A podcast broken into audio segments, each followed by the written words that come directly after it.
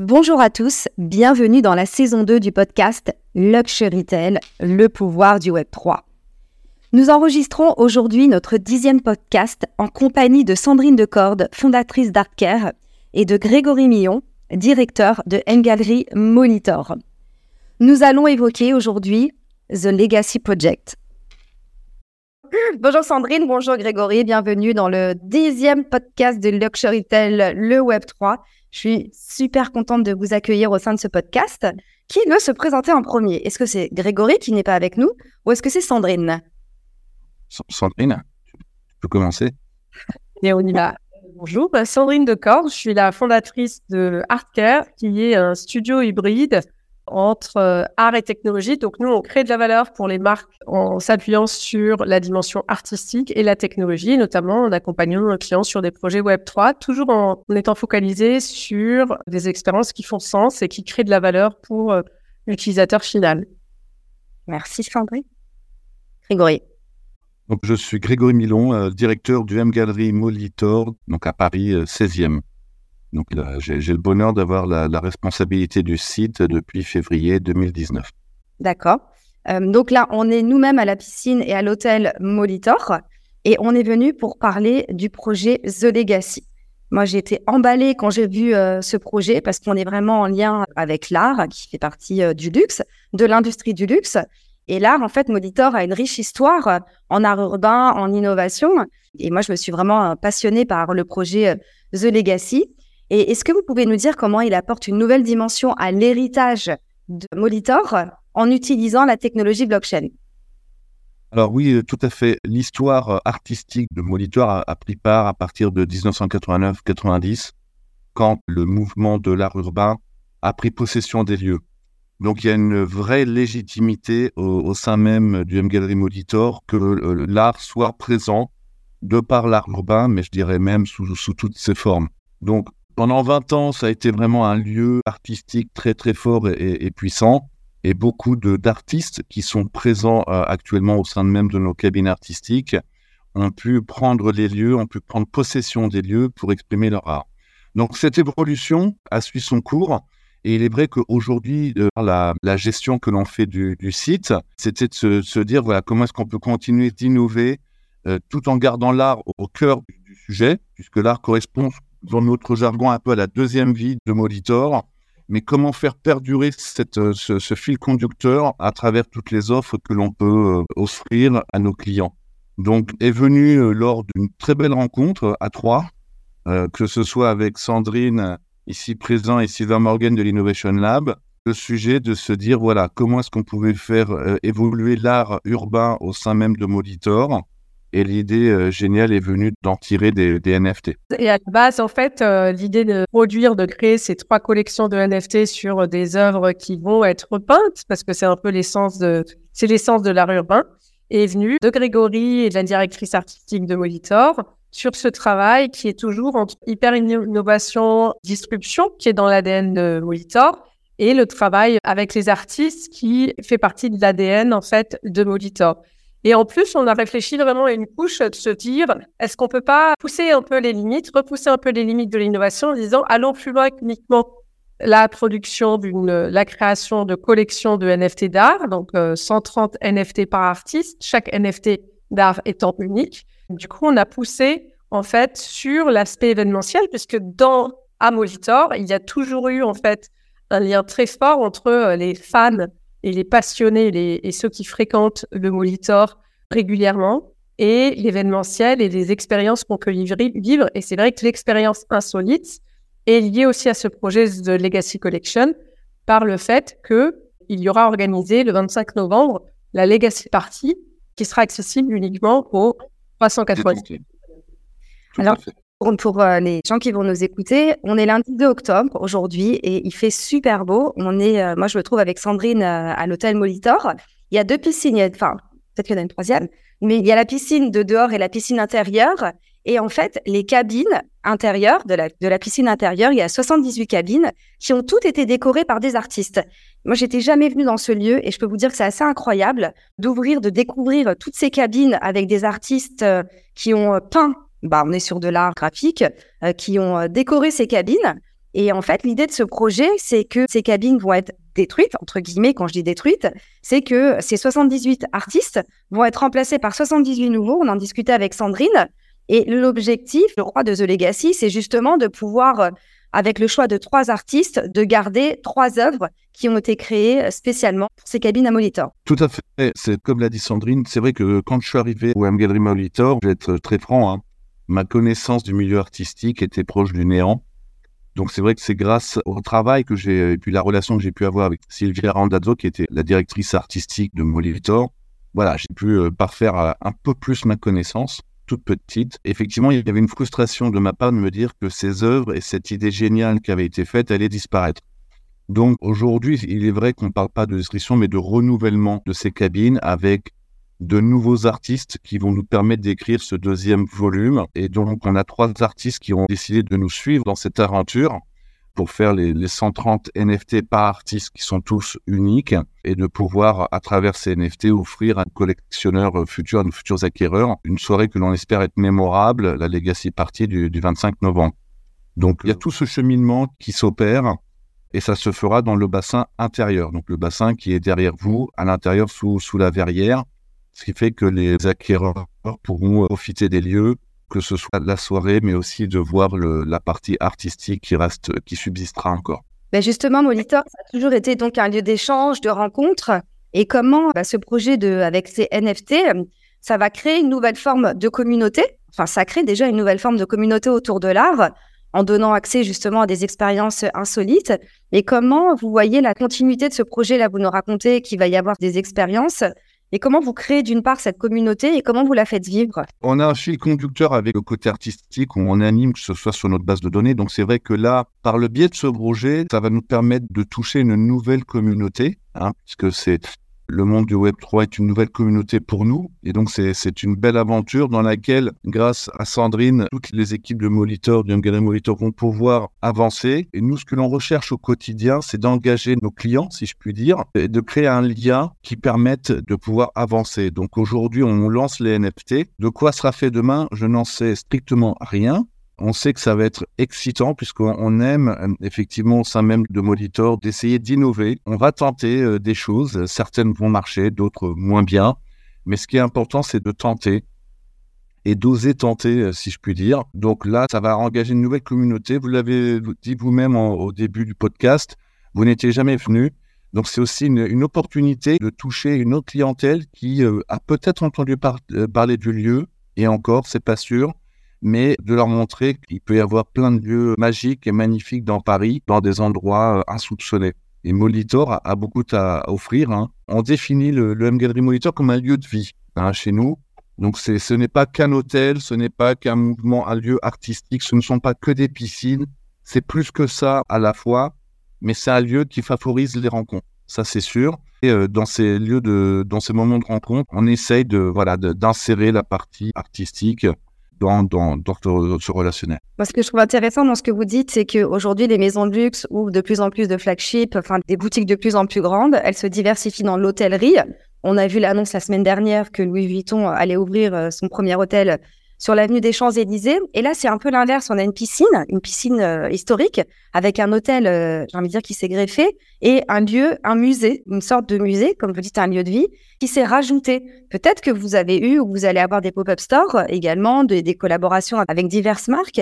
Et là, je trouve que ce lieu de vie, comme vous le dites, c'est ça son originalité pour créer une communauté. On a une communauté de sportifs, puisqu'on a des salles de sport, on a une communauté d'artistes, on a une communauté internationale avec des personnes qui restent à l'hôtel. Et je trouve que si on vient à Paris dans ce lieu de vie, c'est assez surprenant. Enfin déjà, nous, on va dans des beaux endroits de par mon métier, mais c'est assez surprenant.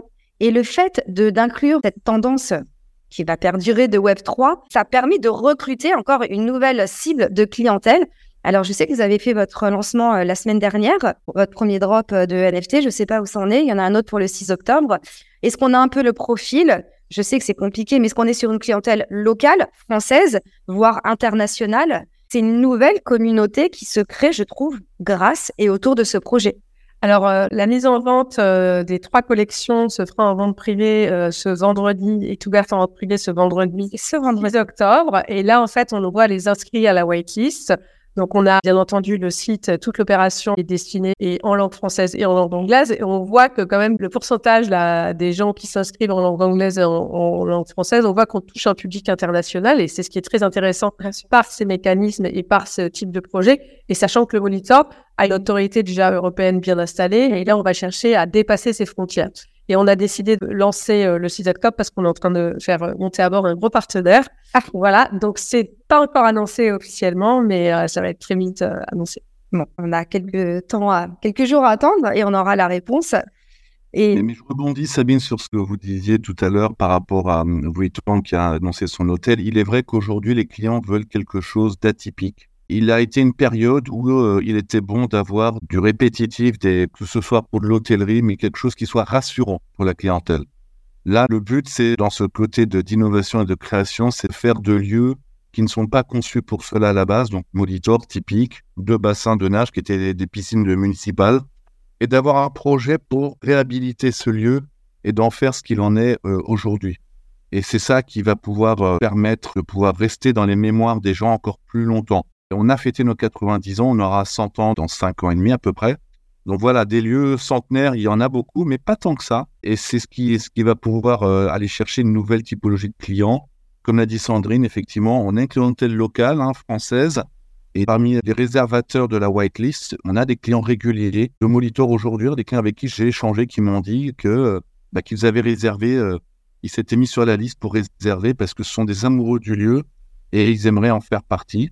Et puis, ça va nous permettre effectivement aussi d'aller chercher une nouvelle clientèle et d'asseoir notre réputation ou d'aller agrandir cette réputation sur le marché, que ce soit transeuropéen ou anglo-saxon américain. Et justement, les holders de ces NFT, une fois que vous les aurez vendus, est-ce qu'il y aura des surprises, des exclusivités, une sorte de token gated, par exemple, où vous allez avoir peut-être un nouveau partenariat, un accès privilégié au spa Clarins? Est-ce que vous leur réservez uniquement quelque chose qui va être lié à la détention de leur œuvre d'art?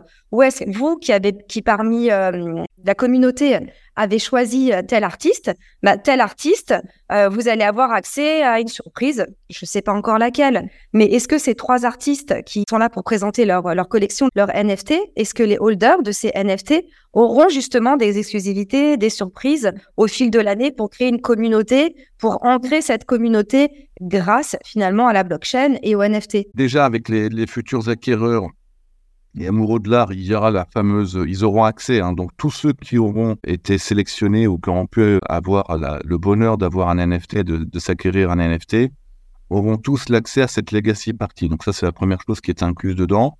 Ensuite, 30 d'entre eux auront accès à un dîner qui se situera dans le bassin. Donc, c'est encore quelque chose qui sera assez exclusif aux détenteurs. Et enfin, 3 d'entre eux auront la possibilité de passer une journée avec un de leurs artistes préférés. Donc ça, c'est vrai que c'est ce qui va être inclus dans la détention du NFT. Ensuite, quid de la suite? Comment activer ces futurs détenteurs, cette future base de données, si je peux l'appeler ainsi, même si ce n'est pas très joli. Oui. Encore une fois, je n'en sais rien. Déjà, là, on a du court terme qui arrive devant nous. Et de se prolonger sur le futur, des fois, c'est même si ce projet, on en parlait encore avec Sandrine, il a pris naissance il y a un peu plus d'un an, la genèse a pris il y a plus d'un an, et on en arrive seulement là aujourd'hui. Donc peut-être qu'il y aura effectivement d'autres surprises, on verra comment les activer auprès d'autres, grâce à d'autres partenaires, mais pour l'instant, c'est encore quelque chose qui est au sujet de la réflexion. On est sur du CRM 3.0. Voilà. Exactement, ben oui, mais c'est ça qui est chouette, c'est qu'en tant qu'hôtelier très simple, on se doit de faire évoluer nos métiers. Donc, est-ce que demain, on devra être un hôtelier 3.0 ? Peut-être, déjà, soyons 2.0.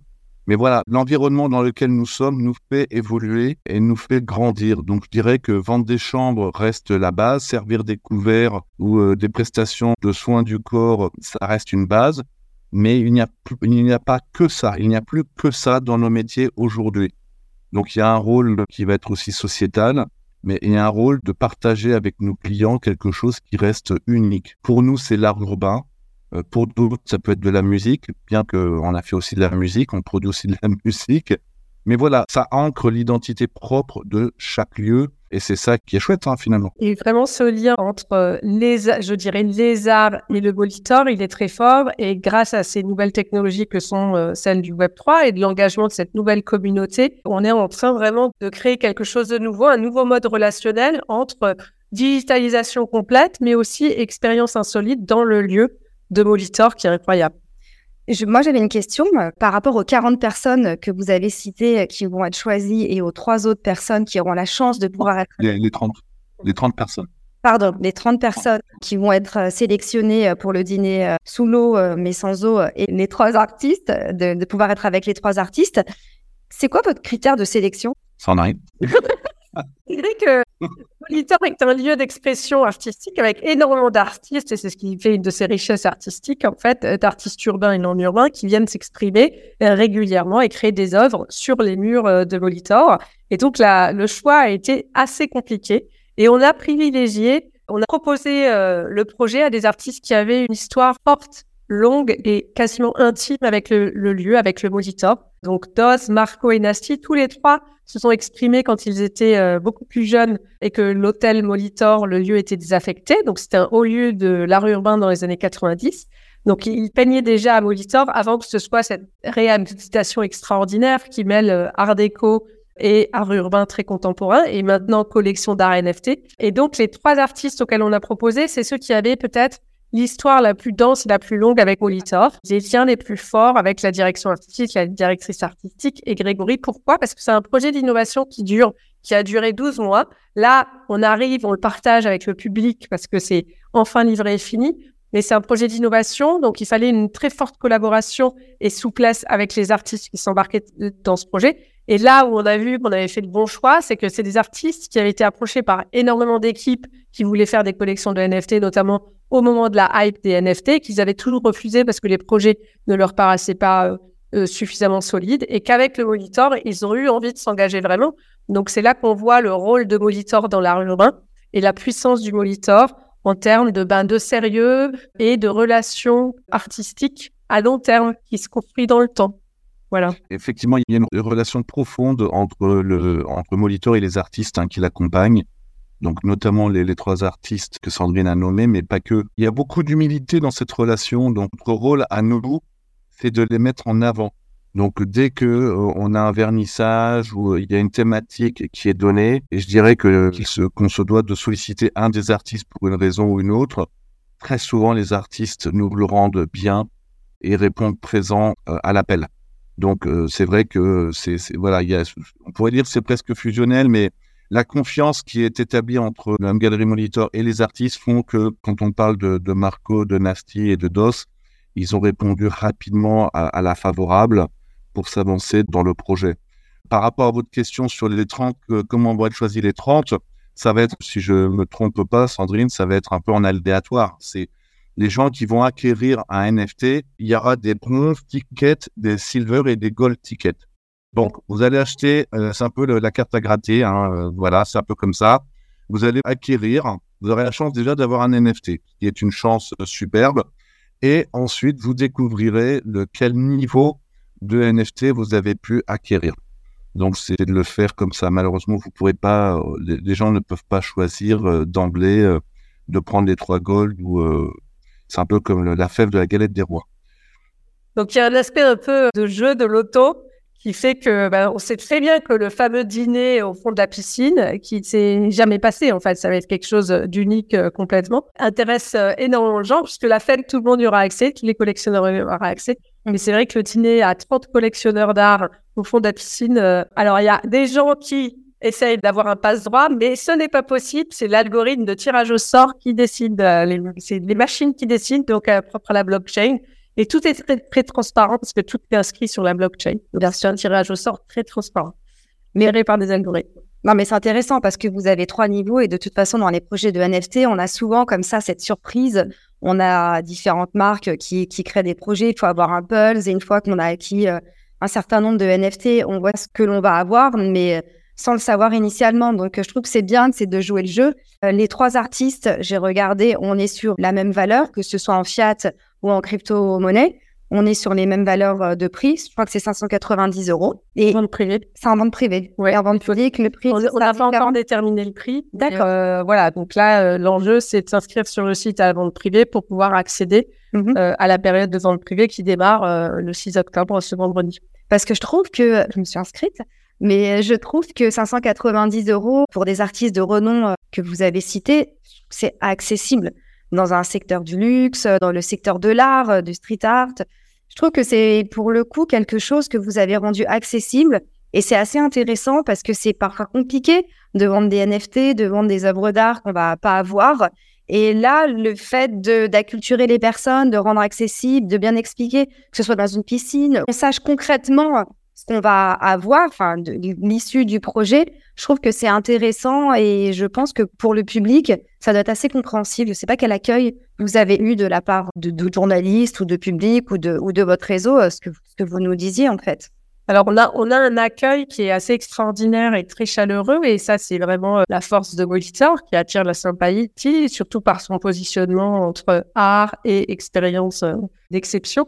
Et on sait qu'on a été énormément relayé, le projet a été très diffusé dans la presse, dans les grands médias, il est repris par les communautés, on a été approché par des très beaux partenaires, donc on souhaitait pas aller plus loin avec certains partenaires. Voilà, donc on sait que le projet suscite l'intérêt. L'enjeu, c'est pas trop d'envoyer du prix. L'enjeu, c'est de créer cette première communauté et de préparer la suite après, une fois qu'on aura agrégé cette première communauté de passionnés de Molitor et d'art urbain. Et moi, si j'achète une des œuvres d'art, donc j'aurai mon NFT sur la blockchain, est-ce que je vais avoir quelque chose, une version physique?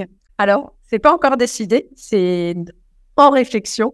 Et ça fera partie de la roadmap sur la suite. On est en train de la préparer déjà parce qu'on sait que la collection va être une belle réussite. Voilà, et on est en train de coécrire la suite de l'aventure, toujours entre expérience physique et expérience digitale sur la blockchain. Bah voilà, Grégory, vous nous disiez qu'il n'y avait rien.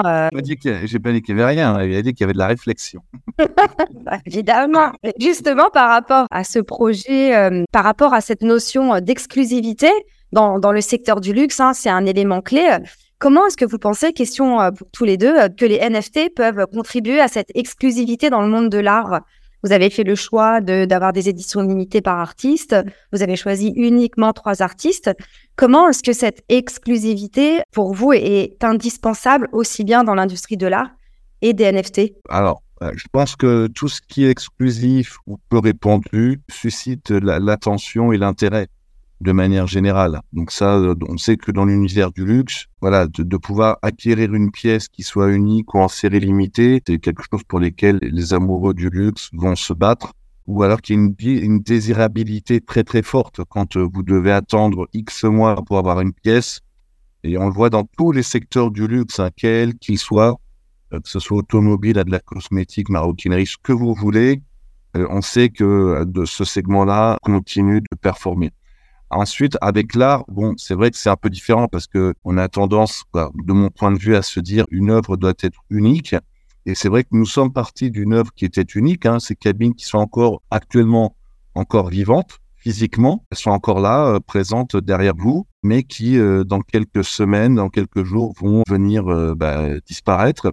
Et du coup, c'est de préparer sous 130 parties uniques de cette cabine, de montrer que vous soyez détenteur d'une pièce unique de ce côté-là. Donc, je pense que ça peut susciter de l'intérêt. Moi, c'est mon avis. Après, effectivement, quand on a échangé avec différents journalistes, il y en a qui l'accueillent très, très bien, très, très fort, c'est vrai.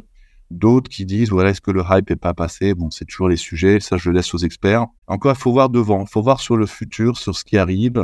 Je pense que comme toute nouveauté, comme toute innovation, il y a toujours un petit roller coaster au début et après, le temps que ça prenne la vitesse de croisière. Donc, nous, on arrive peut-être au moment où il y a eu beaucoup de roller coaster avant et on va commencer à prendre une belle vitesse de croisière qui sera exponentielle vers le haut. Et voilà, avec cette nouvelle communauté, de susciter l'intérêt. Et là, ce n'est que le premier volume. Quand on fera nos deuxièmes cabines artistiques, selon l'accueil que l'on aura, ça nous permettra de voir qu'est-ce qu'on va pouvoir faire pour la suite. Moi, ce que j'aime bien dans ce que vous dites, c'est que tout à l'heure, vous nous avez dit il faut se réinventer en tant qu'hôtel. Et le luxe, en fait, c'est d'aller toujours là où on ne nous attend pas, que les marques aillent là où les clients ne les attendent pas. On a été dans le cadre d'un podcast sur les fan tokens, on était dans une autre piscine. C'était la piscine du Bristol, qui a créé également un projet de NFT, le projet L'Héritage.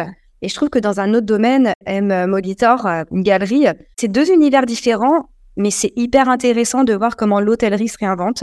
Là, avec deux fois des piscines, comment on va recruter, on était sur 10 NFT, donc c'est pour ça, ça n'a rien à voir.